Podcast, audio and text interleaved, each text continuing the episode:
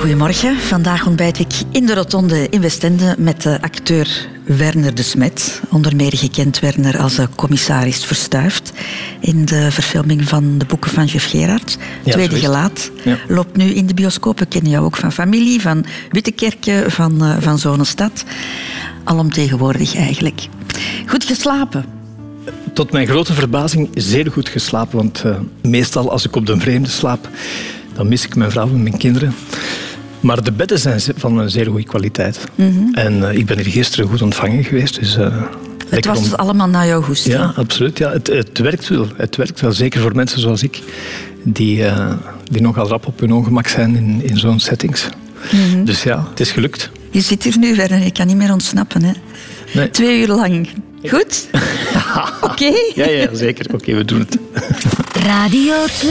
De Rotonde met Christel van Dijk. Werner de Smet, de Rotonde van het leven. De afslagen die jij daarop genomen hebt. Daar gaan we de komende twee uur een soort van platte grond van maken. Mm -hmm. Hoe zou jij je persoonlijke wegenkaart omschrijven? Altijd rechtdoor. En aan de bochten afslaan. Nooit omwegen genomen? Nee, enfin, in ieder geval nooit echt teruggekeerd of uh, terugkijken. Dat, dat, bedoel ik daarmee. Mm. Dat, dat probeer ik zo weinig mogelijk te doen. Enfin, ik denk wel veel terug aan vroeger. Met ouder worden is dat, is dat, is dat iets dat je ontegensprekelijk doet. Maar echt veel terugkijken, zo, met spijt, dat doe ik niet. Dus ik probeer altijd inderdaad uh, vooruit te kijken en altijd, ja, altijd rechtdoor. Mm -hmm. Hoe neem jij je beslissingen? De belangrijke beslissingen in het leven? Um, in overleg met mijn vrouw met mijn broer. En ook vertrouwend op mijn buikgevoel. Neem je de beslissingen nu anders dan, dan, dan vroeger? Met ouder worden? Ja, ik denk dat ik me vroeger wat meer liet leiden zo door, uh, ja, door wat er op mijn pad kwam. En dat is misschien wel veranderd. Nu durf ik af en toe wel eens wat tijd nemen om erover na te denken en, en dan de beslissing te nemen. En ook rationeler ja. misschien. Ik denk maar bijvoorbeeld aan het feit dat je nu een vast contract hebt bij familie. Ja, natuurlijk. Ja, absoluut. Ja, vroeger was alles meer een, zag ik alles meer als een, als een spel. Als een speeltuin. En dat is misschien wel wat veranderd. Zeker uh, getrouwd, kinderen. En dan uh, komen ineens die verantwoordelijkheden er, erbij. En uh, ja, dat, dat kende ik vroeger niet. Dus ja, dan, dan, ja, dat betekent dan toch dat je je leven wat anders moet organiseren. Maar dat voelt goed, die verantwoordelijkheden? Ja, ik denk, ja, ik heb dat ook wel nodig. Ik heb, ik heb dat lang uh, ontkend. Bijvoorbeeld een thuis of zoiets. Echt een goede thuis. Daar heb ik het belang toch altijd een beetje van onderschat. Maar nu dat ik dat heb, geniet ik daar met volle teugen van. Je bent een bekend persoon, Werner, dus dat betekent dat jij ook gezegend bent met een Wikipedia-pagina. En uh, daar staat onder meer dit op te lezen. Werner de Smet, Ninove, 17 juli 1970, is een Vlaams acteur. Ja, dat is uh, in het kort en heel bondig gezegd wat, wat dat je bent. Um, je was vrij jong, uh, Werner, toen je al voor televisie begon te werken. En je over die periode, voordat je bekend werd, je anonieme periode, wordt op zo'n Wikipedia-pagina wordt nooit over gesproken. Uh, nochtans zijn die jaren ook belangrijk. En we hebben die een plaats gegeven. Han Koeken heeft daarvoor gezorgd. Okay. Werner de Smet is geboren te Ninove op 17 juli 1970 in de beschermde thuis van moeder Magda en vader Freddy. Jeugdvriend Jan van Liedekerke geeft ons een helder beeld van de jonge Werner. Een klein beeldig manneke, uh, rost haar, kort geknipt, keurig gekleed. Uh, altijd heel deftig gekleed, met zijn bermudeken aan, een jasje aan. Altijd heel proper, een proper ventje. Maar onder dat deftig voorkomen schuilde een heuse belhamel. Zo getuigt Marijn de Valk, die destijds les gaf aan Werner aan de muziekacademie van Ninove. Hij was een kapoen, was geen stoutrik. Geen onbeleefdrik. Het was altijd fratsen, grappig, uh, fonkelende ogen. En voor zijn fratsen inspireerde Werner zich op de komiek die al jaren furoren maakte, Urbanus van Anus. En het was ook als Urbanus imitator dat Werner de eerste stappen op het podium zette, vertelt zijn neef Guy van der Poorten. Wij, wij, kenden die platen van voor naar achter. En uh, de eerste, de beste gelegenheid was altijd goed genoeg om, om, om, om een sketch op te voeren, om, om, uh, om op een stoel te gaan staan en, uh, en, en op te treden. Hè. Ook zijn woordleraar Marijn de Valk werd om de oren geslagen met de grollen van de oorlijke Werner van Anus. Al, altijd de grapjas uithangen. En, en soms kon dat vermoeiend zijn. Dat ik zei, dus met jongen, alsjeblieft gaat het weer uithangen. Ik was ook in Ninove geboren en ik sprak ook het dialect. Hè? En daar was het op zijn Ninovs. Mennigen, wat moet je doen, hè? Van Dook. maar de puberteit sloeg toe en de tijd van de Bermudakjes en propere vestjes waren voorbij. Samen met zijn jeugdvriend Jan van Liedekerke liet Werner zich gewillig inpalmen door de New Wave hype. We gingen dan meestal naar, naar Dinky Shoes hè, uh, in Brussel. En uh, dan verkochten ze van uh, heel speciale New Wave schoenen. Hè. Dus daar gingen we dus naartoe. Uh, alles voor, voor de, het imago toen de tijd. Hè. En bij dat coole imago paste uiteraard een muziekgroepje, vertelt Jan geamuseerd. vrij grappig wel. We zochten de namen en we zijn uitgekomen op Willy Goes to Wallaby. Maar de humor bleef er duidelijk in zitten. Dat bleek al bij de eerste repetitie, lacht Jan nog na. wat bleek? Dat Werder zijn akkoorden in spiegelschrift had, had geleerd. Dus volledig verkeerd. Maar Werner moest en zou in een band spelen. En... De week nadien stond hij er en kon hij na een paar maanden veel beter gitaar spelen dan ons. Hè. Dat, dat typeert dan ook de Werner. Hè. Met diezelfde verbetenheid gooide Werner ook hoge ogen op de academie. Hij ontving zelfs een regeringsmedaille voor zijn uitzonderlijke prestaties, weet Jan. En dat betekent dat je voor dictie en voordracht al meer dan 90% moet behalen. Het deftige jongetje van Waleer was klaar voor een deftige carrière. En zo geschiedde. Onze woordkunstenaar ging studeren aan het Conservatorium van Brussel. In zijn tweede jaar kreeg hij de rol van Bart in Wittekerken aangeboden. En de rest is history. Voilà, jouw jeugdjaren in een notendop, Werner. Akkoorden in spiegelschrift, dat snap ik niet. Ja, wel, het is eigenlijk heel simpel. Ik, ben eigenlijk, ik wilde heel graag muzikant worden, dus wij kochten dan van die uh, van, ja, boeken. En daarin stonden de uh, akkoorden in, een soort van tablatuur uitgeschreven. Dat betekent dat, uh, dat je dan een soort van... ja, je krijgt een soort van plattegrond van een gitaar met de zes snaren en de, de posities van de vingers, waar, waar dat je de snaren moet indrukken, staat er dus op, ja, staat erop met, met bollen. Is dat duidelijk? Nee. Ja, dan zal ik moeten naar beginnen. enfin, dus ik had niet begrepen dat... Uh, dus je hebt de, de, dikke snaar die staat van boven. Dat is de, mm -hmm. dat is de diepe mi. En, dat is, en de, de, de, de dunste snaar, dat is de hoogste mi. En ik had dus eigenlijk alles averecht, averecht geleerd op een bepaald moment kwamen we dan bij elkaar en dan gingen we onze, onze, ja, onze, onze voorbereidingen al een keer bij elkaar leggen en zien wat er, wat er kon gebeuren. En uh, die, die bekeek me zo en die dacht van, dat is niet juist. Hè. Jongen, je zet alles in, spiegelschrift, alles in spiegelschrift aan het, je, aan het leren. En uh, ja, effectief. Dus ik heb, dan, uh, ik heb dat dus helemaal moeten herdenken. En, ja. We volgen jouw eerste afslag. En dat uh, is een afslag die leidt naar de plek waar dat jouw wieg stond. Ja. Opgegroeid in Pollaren als ja. uh, oudste van, van twee zonen. Ja. Hoe zou jij het gezin omschrijven waarin dat je bent opgegroeid? Gewoon een doorsnee gezin. Mijn moeder die was uh, secretariaatsmedewerker in een, op een school. Mijn vader was, uh, die was financieel verantwoordelijk in een bedrijf. En ik had nog een broer met een beste vriend. En verder waren er nog mijn, uh, mijn grootouders, de ouders van mijn moeder. Die woonden ook in Polaren. Ja, en door omstandigheden, omdat zowel mijn, zowel mijn moeder als mijn vader veel uh, moesten werken, werden wij ook regelmatig daaronder gebracht. Dus die hebben eigenlijk ook een groot deel van mijn opvoeding voor hun rekening genomen. Wat vonden jouw ouders belangrijk in de opvoeding? Dat, we goed ons best deden op school. Daar begon het al natuurlijk. Ja. Want ik, uh, ja, ik heb eigenlijk nooit echt... Ja, in de kleuterklas wel. Ik, ik kan me herinneren dat ik eigenlijk uh, dat ik een goede student was in de kleuterklas. En ik ging ook graag naar de kleuterklas. Want ik had, daar, uh, ik had er een zeer goede band met mijn, uh, met mijn juf, juffrouw Agnes. Ik ken haar dan nog altijd. Dat was als een soort van tweede moeder voor mij. En dat ging er ook zeer gemoedelijk aan toe. Veel knuffelen. Ik herinner me nog dat ik altijd, uh, dat ik altijd mijn armen rond haar benen zo legde. Zo, ja.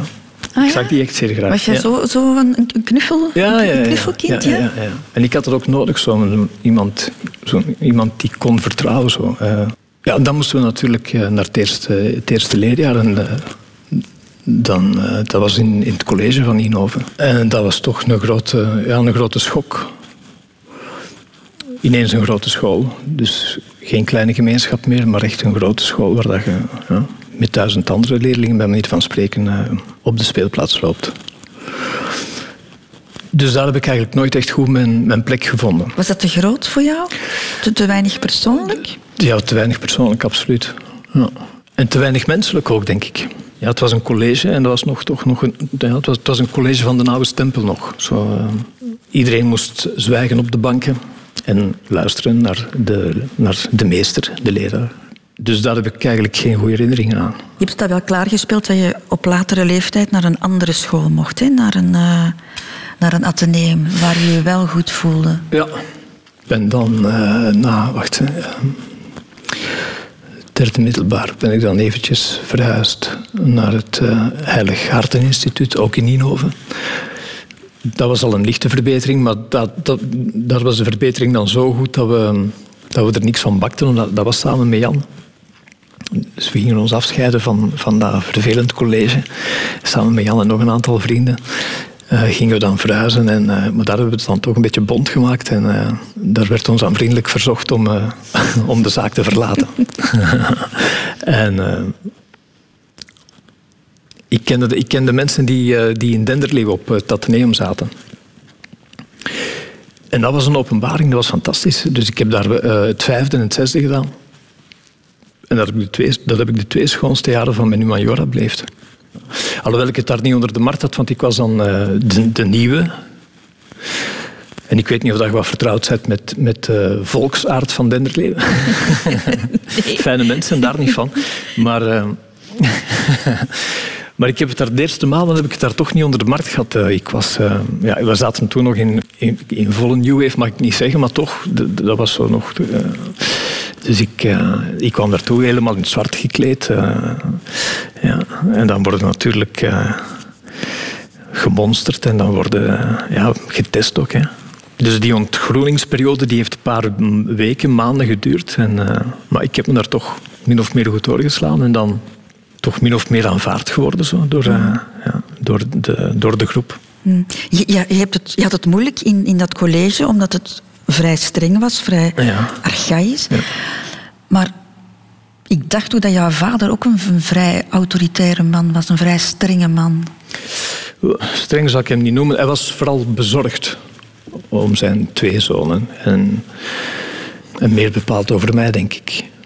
Maar ja, mijn schoolresultaten waren niet, waren niet echt tenderend. Ze waren ook niet echt slecht, maar toch, hij maakte zich er wel zorgen over. Enfin, mijn vader was eigenlijk een beetje een... Uh, ja, maakte zich nog wel snel zorgen. Heb je nooit moeten afzetten dan tegen hem? Jawel, toch wel, jawel. Um, zeker op het moment dat ik dan... Uh, dat ik dan thuis kwam en zei, ik, ik wil graag acteur worden. Ja, dat was, dat was het kot wel een beetje te klein. Maar, uh, maar toch heeft hij mij... Heeft het me nooit verboden, bijvoorbeeld. Hij is dan uh, heel snel uh, mee oplossingen gaan zoeken. En zelfs mee mijn kot gaan zoeken in, in Gent en enfin, in Antwerpen. En dan later in Brussel.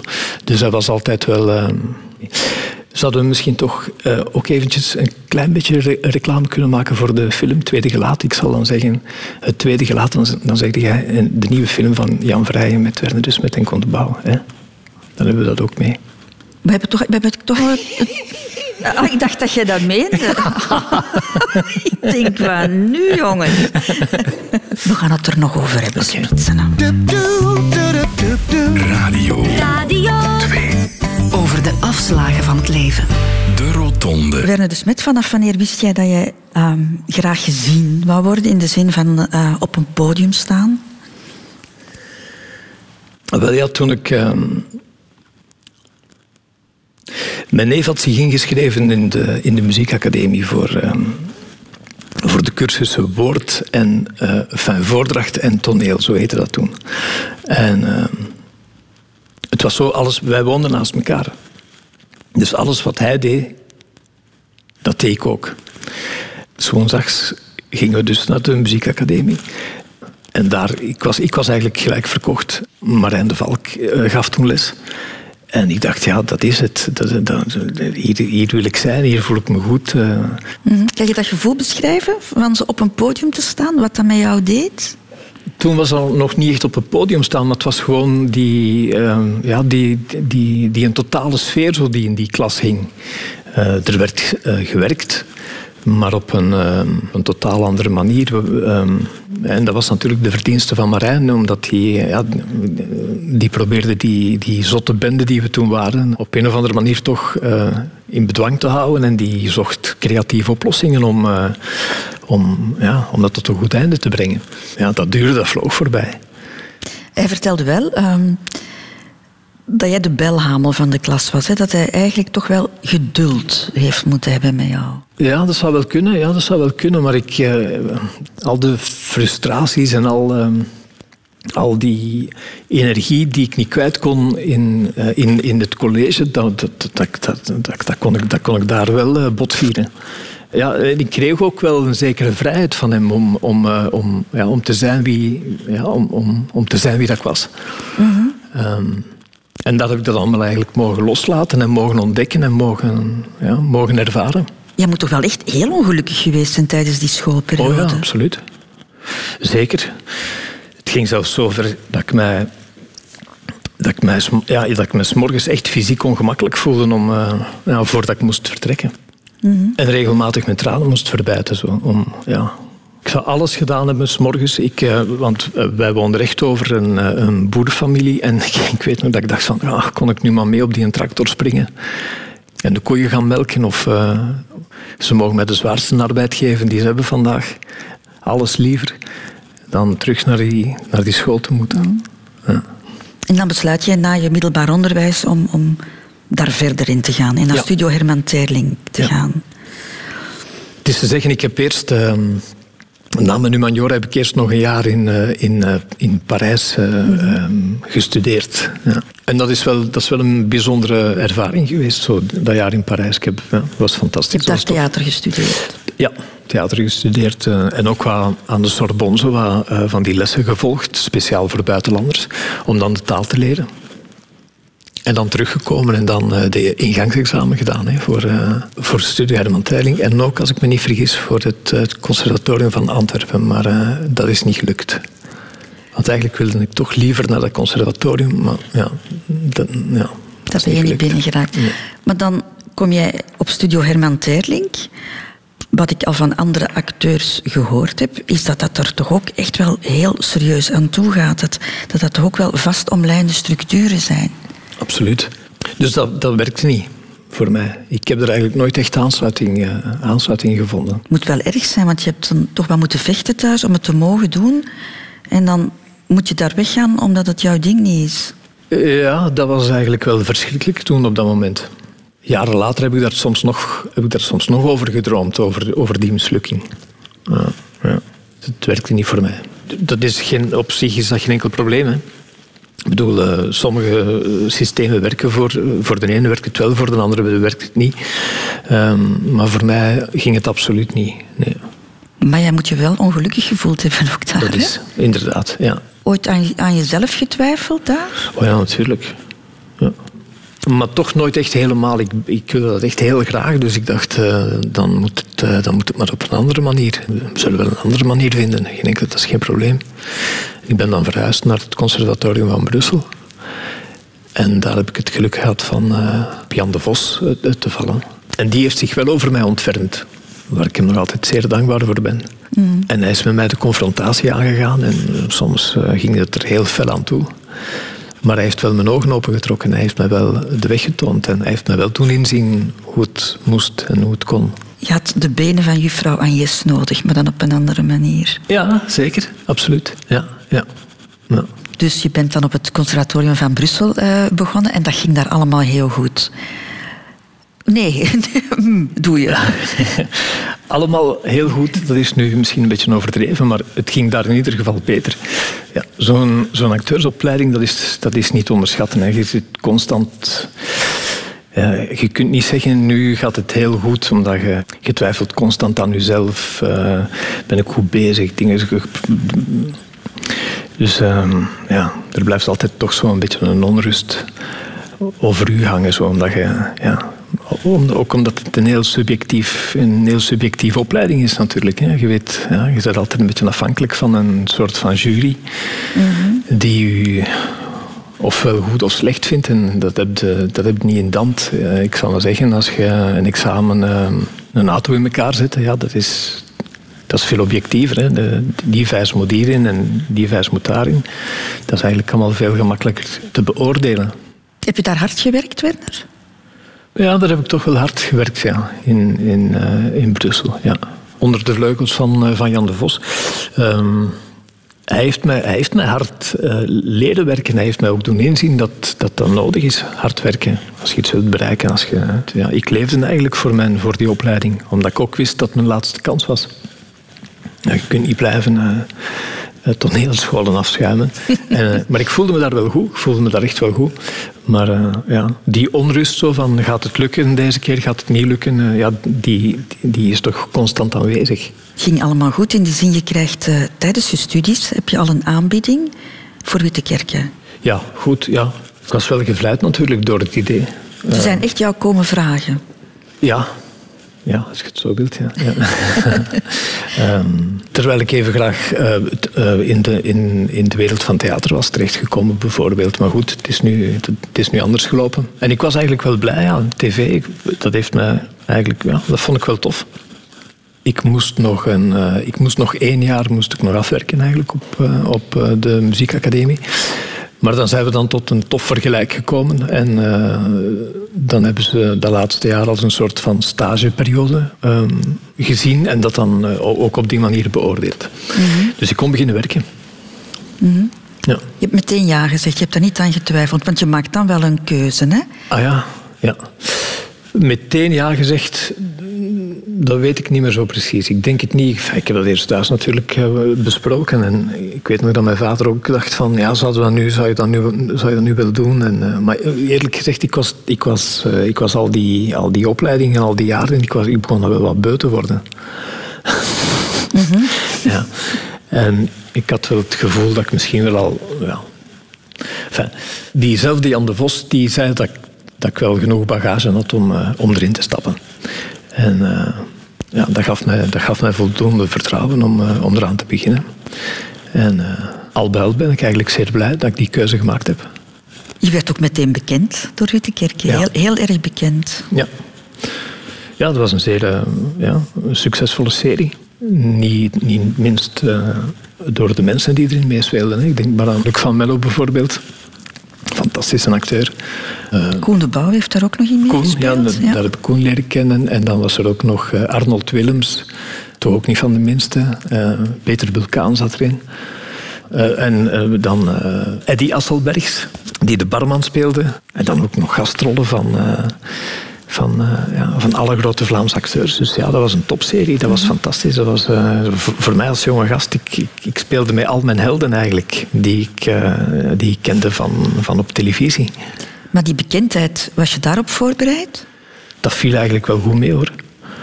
En zeker in Brussel, ik woonde toen in Nukkel, dus ja, het is niet zo dat dat ze voor mijn deur of zoiets kwamen kamperen of zo. Dus, uh, dus daar had ik eigenlijk uh, relatief weinig last van. Ik heb er eigenlijk nooit last van. Van mensen die mij herkennen of zo. Ik vind, nee? Tegen, nee, ik vind het fijn als mensen mij, mij aanspreken. Uh, en op die manier hun, hun, appreciatie kenbaar maken. Ik vind dat tof. De dag dat dat er niet meer zou zijn, dan, dan zou ik me zorgen maken. Uiteindelijk is het toch ons publiek. En, mm. en ik heb daar heel veel respect voor. En, ja, ik luister graag naar de manier waarop dat zij naar uh, familie kijken en, uh, ja, en, en dan uh, ja, vertellen hoe ze dat dan ervaren en hoe, hoe, dat ze daarvan genieten. Ik vind dat plezant om mm -hmm. dat te luisteren. Het moet natuurlijk geen hele middag duren, maar ja, ik ja. geniet er wel van. Het is pas later, het is pas veel later dat ik daar, dat ik daar de voor- en de nadelen van heb ondervonden. ja. Maar toen, zo die beginjaren van Wittekerken, was dat dan eigenlijk allemaal was dat eigenlijk best wel oké. Okay. De Rotonde. Yeah, yeah, yeah. Werner de Smet, we hadden het daarnet al over. Jij was al op uh, vrij jonge leeftijd bekend. Maar kan ik zeggen dat jij nu pas je echte grote rol hebt in een nieuwe film van Jan Verheij, Het Tweede Gelaat? Ja, dat klopt. Ja. In vergelijking met, uh, met, de drie, uh, met de twee andere films is mijn aandeel in deze film wel wat, ja, een pak groter. Waar ik heel blij om ben. Uh, terwijl ik vroeger een beetje de, de sidekick was van, van de figuren van, van Koen de Bouw, van Vinken, ehm, ligt, is de balans nu iets meer in evenwicht. Ja. Ja, dat is fijn. Je hebt er lang op moeten wachten eigenlijk, hè? Ja, ja. maar wat dat betreft ben ik zeer geduldig. Ik vind wat moet komen, dat, dat komt. En uh, voilà.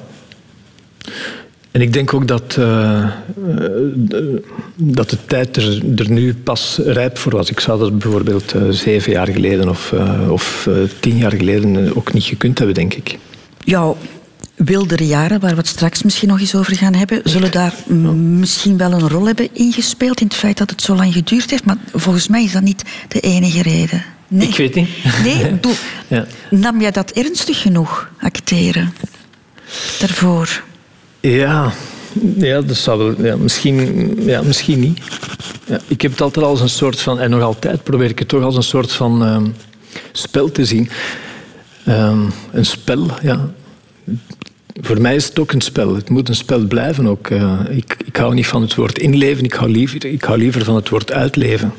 Maar het is waar, ik heb het misschien soms wat uh, ja, te vrijblijvend gezien. Zo. Enfin, deze film nu bijvoorbeeld, ja, er gaat toch wel wat geld, uh, geld, geld mee gemoeid. En uh, ja, de investeerders en de, en de participanten die, ja, die moeten natuurlijk zien dat dat geld kan terugverdiend worden.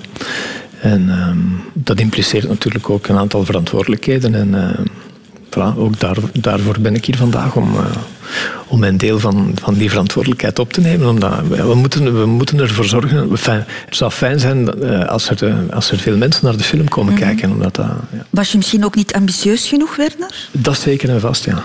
Ambitie vind ik eigenlijk een beetje. Uh, ik hou niet van dat woord. Uh, en ambitie impliceert dat je, ja, dat je proactief naar dingen moet op zoek gaan. Dat ligt niet in mijn karakter, ambitie ik vind het fijn om uitgenodigd te worden. Ik hou er niet van om mij op te dringen. Eh, om mij, of, ja. Op die manier kan ik niet werken. Maar je krijgt nu heel veel complimenten toch voor jouw rol nu in Tweede Gelaten. Het moet toch heel fijn heel zijn? Fijn, moet toch naar meer smaken?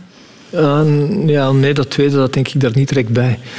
Uh, als ik uh, sms'en krijg van, van vrienden die de film gezien hebben, dan, ja, dan vind ik fantastisch. Maar om dan nu direct bij te, bij te denken van uh, ah, dan, dan moeten we nog iets doen of dan, dan zover gaat het niet. Als het opgepikt wordt door een of door, door, door, door, uh, door iemand, des te beter. Maar is, is het niet zo, dan, uh, dan, ja, dan, dan is het ook zo. Wat zou ik dan moeten doen met die, met die film onder de hand?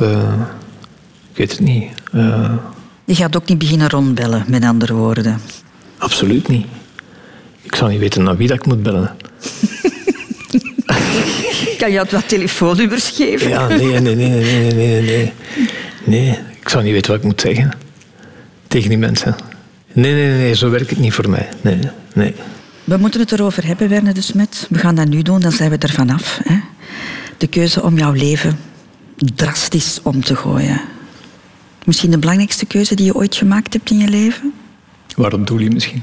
Ja, je bent er heel openlijk over geweest altijd. Hè? Over die, die moeilijkere jaren. Jaren van drank, drugs, ja. roekeloze jaren.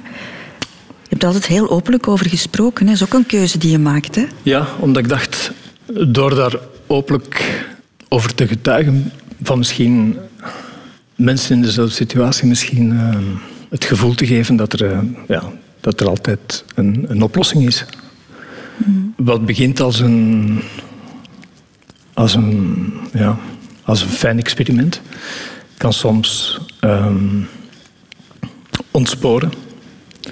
En het is de kunst natuurlijk om, om, um, ja, op, om op een bepaald moment tot inzicht te komen. En, uh, en te zien dat, uh, ja, dat dat nergens toe leidt eigenlijk. En uh, dat er meer is in het leven dan dat. Mm -hmm. ja. Nu, ik denk dat niemand ervoor kiest, hè, voor, voor overmatig drinken bijvoorbeeld. Maar kan je ook zeggen, het, het overkomt een mens? Uh, het overkomt... Ja, bij mij was toch een... Uh, ik ga niet zeggen een bewuste keuze, maar toch een... Uh, ik, ja, ik wilde dat experiment wel eens aangaan. Ehm, ik kende het uit de literatuur, uit, uit de muziek, uit de kunst. En dat fascineerde mij wel toen ik daarover las. En opeens was het moment daarom. Uh, ik was, ik was uh, alleen, ik was uh, Dus ik dacht, ja, nu is het moment om, uh, om dat maar eens te doen. Je hebt dat echt beslist?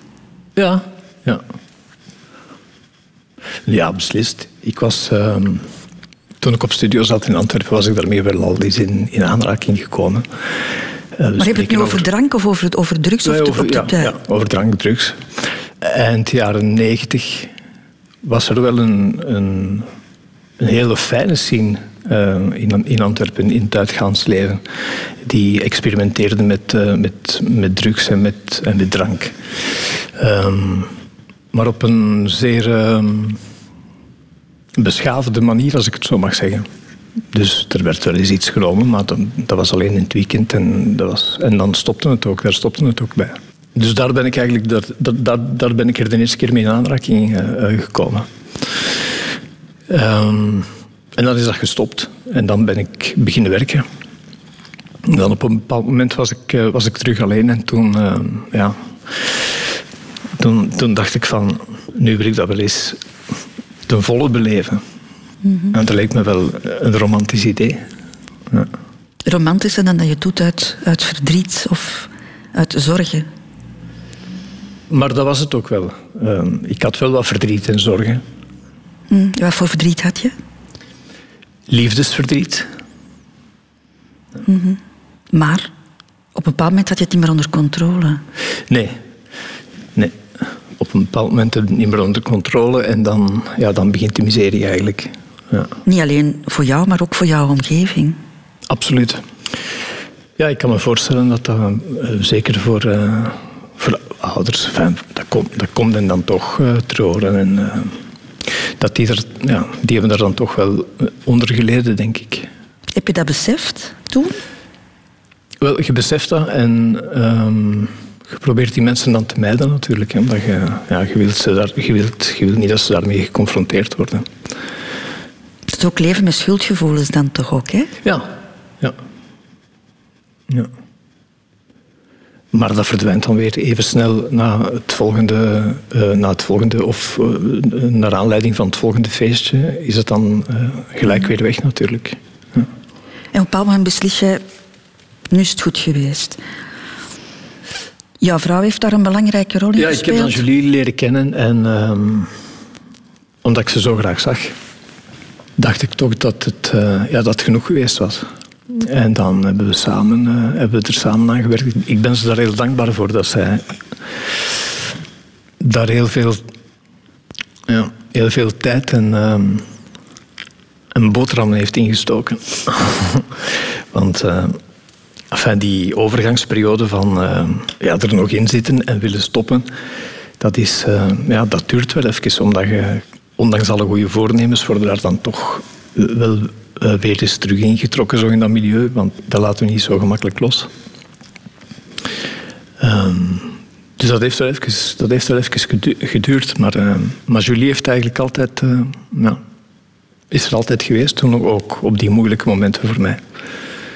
En ik denk dat ik mag zeggen dat zij mijn, ja, mijn redding geweest is. Maar had je voor jezelf in die periode ook al niet uitgemaakt van het is genoeg geweest? Wel, op een bepaald moment voelde wel dat, dat je, ja, je zakt zo diep, je zakt er zo diep in weg dat, je, ja, dat er niks meer is. Hè. Het is, er is je, je, kunt niks meer, je wordt, je wordt lelijk, je wordt dik. Um, je hebt geen energie meer. Um, je zit in een soort van ja, vicieuze cirkel waar dat je nog moeilijk uit geraakt. Het uh, ja, plezier maakt plaats voor, uh, ja, voor ellende, zeg maar. Mm -hmm. nou, en dan, ja, dan wordt het tijd om ermee te stoppen. En dat is, ja. Als je op dat punt komt en je kunt, je kunt dan duidelijk kiezen om ermee te stoppen, is dat eigenlijk wel ja, dat is, dat is een zegen, omdat je, je komt tot een soort van wedergeboorte. En um, als er één ding is dat positief is, dat is dat je dan inderdaad terug um, ja, opnieuw geboren wordt als een, als een andere mens eigenlijk. Alle kwetsuren en alle um, ballast die je tot dan toe hebt meegedragen, dat, dat geraakt op een of andere manier opgelost. Mm -hmm. En daar zij dan ook vanaf. En je kunt eigenlijk met een wit blad terug opnieuw beginnen. Je bent op een of andere manier bevrijd van een aantal demonen. Mocht je de klok kunnen terugdraaien, Werner, zou je dan die periode eruit halen? Zou die geschrapt worden in jouw leven? Wat ik nu ga zeggen klinkt misschien heel raar, maar ik denk het niet. Omdat ik toch, uh, ik heb toch wel wat kunnen afrekenen met een aantal, met een aantal dingen waar dat ik moest mee afrekenen tijdens die periode. En anders zou het nooit gelukt zijn, waarschijnlijk. De Rotonde. Radio 2. Radio 2. De liefde, Werner de Smet. Mm Daar gaan we het ook eens over hebben. Enfin, we hebben het al een stukje over gehad natuurlijk, maar je bent geboren in 1970. Hè? Hoe ver verwijderd waren meisjes nog in die tijd? Heel ver. Om te beginnen zaten we al op een college waar uh, enkel jongens zaten. Dus wij kwamen eigenlijk nooit in contact met meisjes. Wat ik eigenlijk geen goede zaak vind, want als je dan later geconfronteerd wordt met meisjes, dan, dan weten ze daar niks over. Dan zijn dat rare... Vreemde wezens vreemde van een andere planeet, ja. ja. En kon daar, of werd daar bij jou thuis over gepraat? Over liefde, over relaties, over seksualiteit? Weinig, tot niet. ja. Nee. Um, alles wat met uh, intimiteit of met uh, seksualiteit of met dat soort dingen te maken, uh, te maken had, daar werd eigenlijk heel weinig over gesproken, tot mijn grote spijt. Gelukkig is dat nu allemaal fel veranderd. Want wij hebben een jongen van, van 16, bijna 17. En wij, wij spreken erover alsof het de normaalste zaak van de wereld is. En dat is het ook. Het is ook de meest normale zaak van de wereld dat een jongen van 15 verliefd wordt op een meisje. Maar ja. Ik herinner, ik herinner me nog dat ik ooit eens... Uh, ik had ooit eens een, uh, een eh, vriendinnetje op die leeftijd, het zal ja, zoiets. En mijn tante had, mij, uh, had ons betrapt in het, in het park. Terwijl we daar gewoon bij elkaar stonden. En ze had er niet beter op gevonden van, van s'avonds een grote vergadering te beleggen bij mijn ouders thuis. Ja, dat, toch, ja, dat ze mij in het park gezien had met een meisje. En ja, ik kan u verzekeren dat de sfeer thuis toen ver onder nul zat. Alsof ik een grote misdaad had begaan. Het heeft, ja, toen heeft het eigenlijk lang geduurd tot ik nog eens een volgende, een volgend vriendinnetje had. Had jij een ideaalbeeld van de liefde, Werner? Wel, ik ben nogal een, een, een romanticus. Ja. Ja. Dus dan dan hebben ze daar wel een ideaal beeld over natuurlijk. Ja. Maar uh, ondertussen heeft, heeft het leven mij al geleerd dat het, dat het niet zo simpel is. Maar ik voel, ik voel dat ik nu op een leeftijd gekomen ben dat ik, dat ik er wel mee om kan. Zo. Dat ik wel ongeveer min of meer wel weet hoe het in elkaar zit. samen met mijn vrouw Julie bijvoorbeeld hebben wij een, ja, hebben wij een zeer goede manier gevonden om, om ja, om op een toffe manier met elkaar om te gaan. En dat is fantastisch. Soms maken we wel eens ruzie. En dat duurt dan vijf minuten. En dan kunnen we terug weer verder. Maar heb je zoveel liefdesverdriet gehad, Werner? Ja, dat is dan de, de melancholische kant in mij zo. Hè. Ja. Want je hebt toch altijd... Ik heb niet heel jouw liefdesleven in kaart gebracht. Ze gaan ook niet binnenkomen. Maar je hebt toch altijd gekozen voor duurzame relaties, ja, hè? Ja, dat is waar. Enfin, ja. Ja, zolang dat, uh, zolang dat, uh, dat, dat een andere niet, niet opstapte, dan bleef ik. dan, dan bleef ik. Is het waar? Ja. ja. -hmm. En altijd zwaar geïnvesteerd ook in, in, in jouw relaties? Dat doe ik zeker nu wel. Dat heb ik nu wel begrepen dat dat ook nodig is. Maar ja, dat komt natuurlijk, dat komt natuurlijk met de leeftijd. Hè. Ik zie ja, al die vorige relaties, ik zie dat als een soort van, uh, ja, dat was de speeltijd, dat was uh, een beetje zoeken, een beetje onder, een beetje ja, proberen. Maar nu, wat ik nu met Julie heb, is toch van een totaal andere orde. Dat voelde gelijk. Dat is, uh, dat is anders, dat heeft, dat heeft andere grondvesten, dat heeft een andere basis. Dat is, dat is, ja, dat is voor hopelijk en dat is voor, voor altijd. Mai. Ja. ja? Ah ja, tuurlijk. Daarom ben je ook getrouwd? Ja. En hebben we een kind. Hebben we een kind, ja. ja. Want toen je voor haar koos... Zij heeft voor jou gekozen, maar jij hebt ook voor haar gekozen. Mm -hmm. Want uh, je nam er twee kinderen bij, hè? Ja. ja. Ook een verantwoordelijkheid, hè? Ja. ja. Maar dat was, voor mij was, dan, was dat eigenlijk een zeer goede zaak dat die twee gastjes er, er waren. Want ik zat dan, uh, ja, ik moest toch een beetje herstellen. Ik, moest, ik zat in, uh, in recovery. Ik zat, uh, en die twee gasten die hebben er eigenlijk een grote rol in gespeeld. Door hun, ja, door hun aanwezigheid, door hun, door hun kinderlijkheid, door hun kinderlijke verbeelding, door hun puurheid. Ik heb er veel kracht uit, uit gehaald om, om terug aansluiting te vinden bij de echte wereld. Kinderen de Smet. We hebben het daar net al over gehad. Je kreeg er meteen twee bij hè, toen je koos voor, uh, voor Julie, voor, voor, voor jouw vrouw. Ja. Jij moet een rol zoeken, denk ik, hè, dan binnen dat gezin. Ja. Want er is een papa. Hè? Just. Een toffe man overigens. En uh, Julie heeft er ook een heel belangrijke rol in gespeeld, omdat zij, ja, zij heeft dat dan eigenlijk allemaal wel zeer goed geregisseerd. en we hebben altijd we hebben er altijd voor gezorgd dat. Uh, ja, we wilden eigenlijk altijd het beste voor de kinderen. Dus uh, ja, die, die man die was, eigenlijk, die was welkom bij ons thuis, ten alle tijden. Ik vond het eigenlijk heel tof. En wat mijn rol betreft, ja, dat was niet altijd even gemakkelijk. Ik, had, ik, ik, ik, was er, ik was er graag nog wel wat verder in geweest, maar dan, ja, dan denk je van uh, hoe ver mag ik gaan, hoe ver kan ik gaan? Want uh, je wil toch ja, mijn vader is er ook nog altijd. Zeg, je mag de concurrentie niet aangaan hè, met, die, met de echte papa. Ah, nee, natuurlijk niet. Maar ik denk dat ik daar een. Ja, ik, denk dat dat wel aardig gelukt is. Want we zien elkaar allemaal graag. En ze voelen zich goed. Ik voel me goed bij hen. En omgekeerd. Dus ik denk wel dat dat min of meer goed gelukt is. Nu, ze waren ook nog jong, hè? dus dat maakt het misschien makkelijker voor jou, maar ook voor hen? Ja, misschien. Uh, ik denk het wel. Ze waren vier en drie. En het, zijn ook twee toffe, het waren twee toffe mannetjes. Twee toffe jonge gastjes. En ik zeg het nogmaals, uh, Julie heeft er een heel, um, een heel belangrijke rol in gespeeld om, ja, om ons zo snel mogelijk aan elkaar te laten wennen. En om zo snel mogelijk een soort van harmonie te zoeken zo, hè, met ons vier. En dan ook nog eens uh, de vader daar ook regelmatig bij te betrekken. Um, dus ja, uiteindelijk is dat, is dat zeer vlot en op een zeer organische manier verlopen.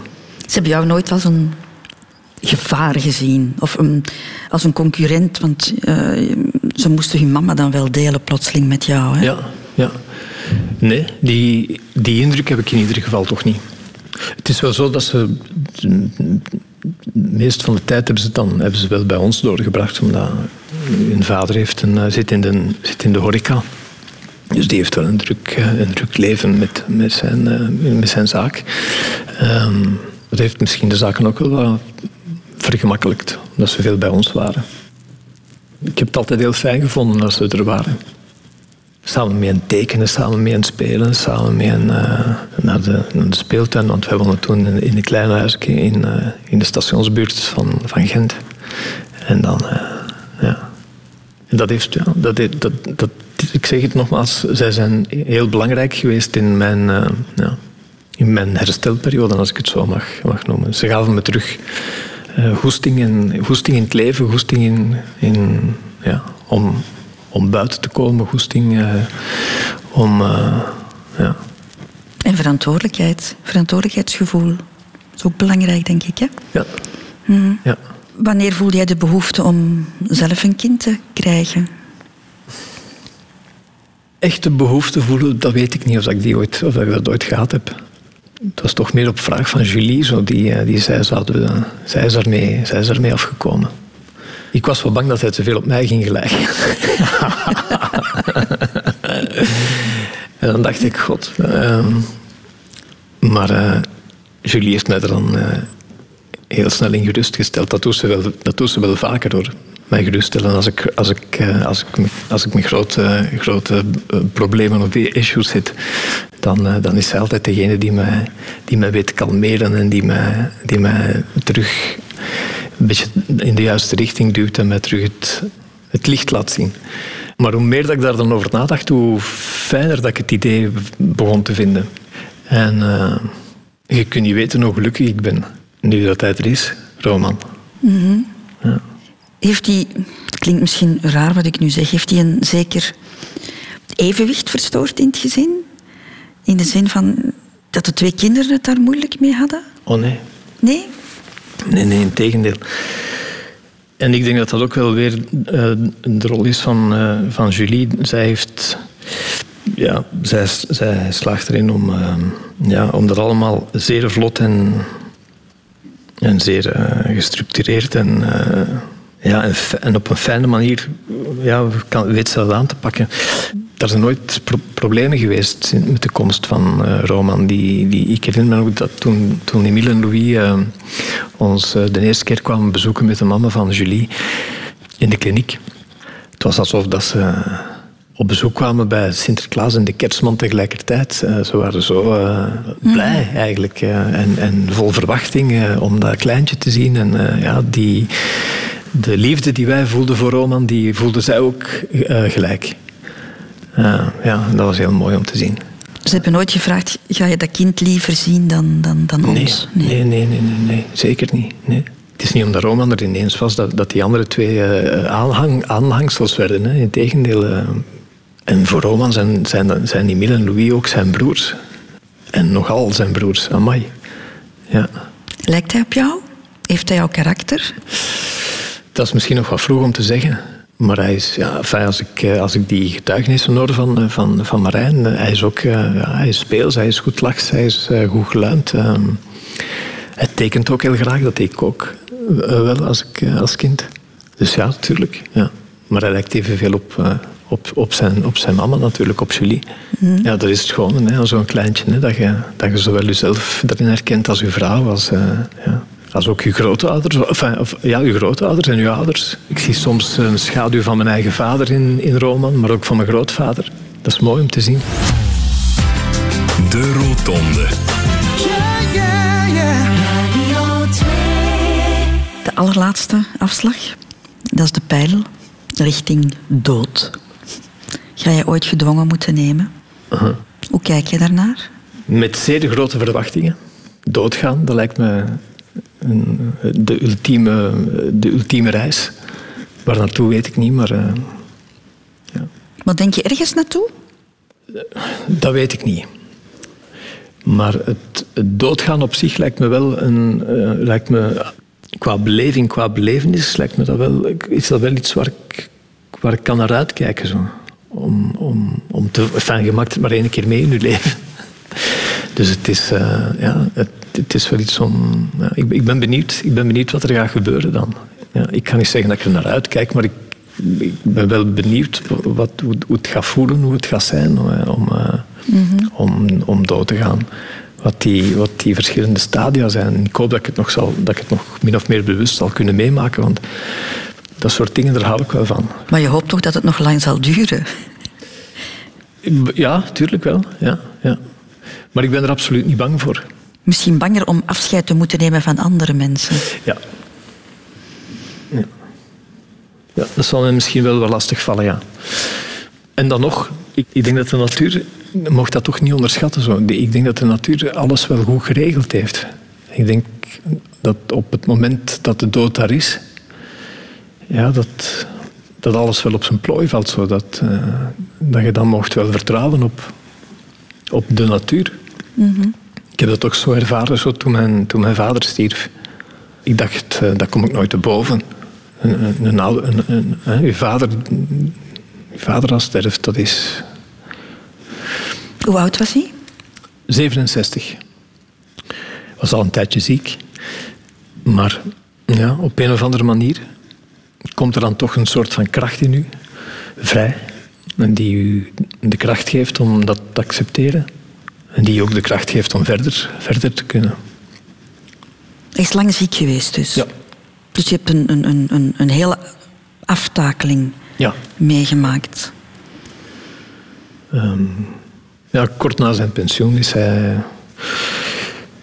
ineens ja, leefde hij een beetje leefde hij wat uh, teruggetrokken, een beetje op zichzelf. En we dachten dat zal waarschijnlijk de, de terugslag zijn van, ja, van dat pensioen. Dat, dat actief leven dat stopt en uh, hij, zal, hij zal zich nu ja, zijn plek wel moeten zoeken. Hè. Maar, maar dat, bleek, dat bleken dan toch de eerste tekenen te zijn van, hoe moet je dat noemen, een soort van hersenen die, die het lieten afweten. En dat is dan zo altijd maar erger en erger geworden. En eigenlijk zijn, ja, één voor één zijn, zijn alle functies dan stilletjes aan uitgedoofd. Ja. Is jullie relatie veranderd in die, in die zeven jaar? Ja, absoluut. Ja. We hebben elkaar gevonden zo die laatste, die laatste zeven jaar. Omdat zijn...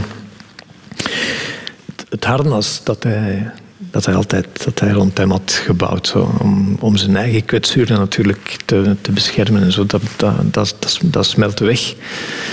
Naarmate dat hij, naarmate dat hij ouder werd. En, en, en dan... Uh, dus ineens was hij, ja, werd hij heel kwetsbaar en heel uh, benaderbaar.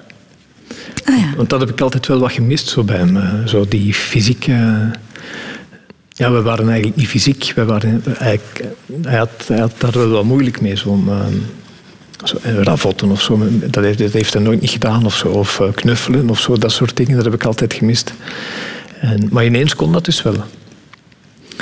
Uh, ik herinner me nog dat ik... Uh, kort voor zijn dood heb ik eens een, uh, een uur of twee met hem in bed gelegen. Naast elkaar. En dan... veel hebben we niet gezegd, want ik, heb, ik heb wel wat gesproken. Maar, en hij, hij, kon nog wel... Ik heb het gevoel dat hij nog alles wel begreep. Alles wat ik zei. En, en hij praatte dan met zijn ogen tegen mij. Onze zielen waren verbonden. Ja, dat heeft me veel deugd gedaan. Ik vond het tof. Ik kon dan ook eens naast hem zitten en, en zijn handjes pakken. En zo dan is een half uur naast hem zitten met zijn hand in mijn hand. Dat, was, ja, dat, had ik nog nooit, dat had ik nog nooit ervaren, dat had ik nog nooit kunnen doen. Dus eigenlijk, hij is veel te jong gestorven, maar die jaren die jullie samen gehad hebben, waren van onschatbare waarde. Ja, zeker. Absoluut. Ja. Heel fijn, Werner de Smet, dat je bij mij wou ontbijten vanochtend. Met heel veel plezier, Christel van Dijk. en mij moet je niet meer overtuigen om naar Tweede Gelaat te gaan kijken. De film van Jan Verheijen, want ik heb hem al gezien. Fijn. Ik vond hem heel goed. Allee, tof. Mag ik jou nog iets vragen? Ja, ik zie al een vulpen staan. En een boek. Mm -hmm. Dat is het gastenboek, dus het zou fijn zijn mocht je daar nog een, een woordje in schrijven. Westende, 8-11-2017. Beste Christel, Veerle en Bart. Ik zag er eerlijk gezegd een beetje tegenop. Maar door de warme ontvangst en de fijne mensen rondom voelde ik mij al snel op mijn gemak.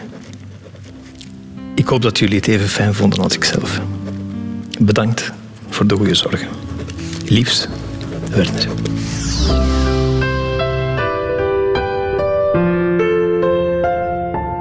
Radio 2.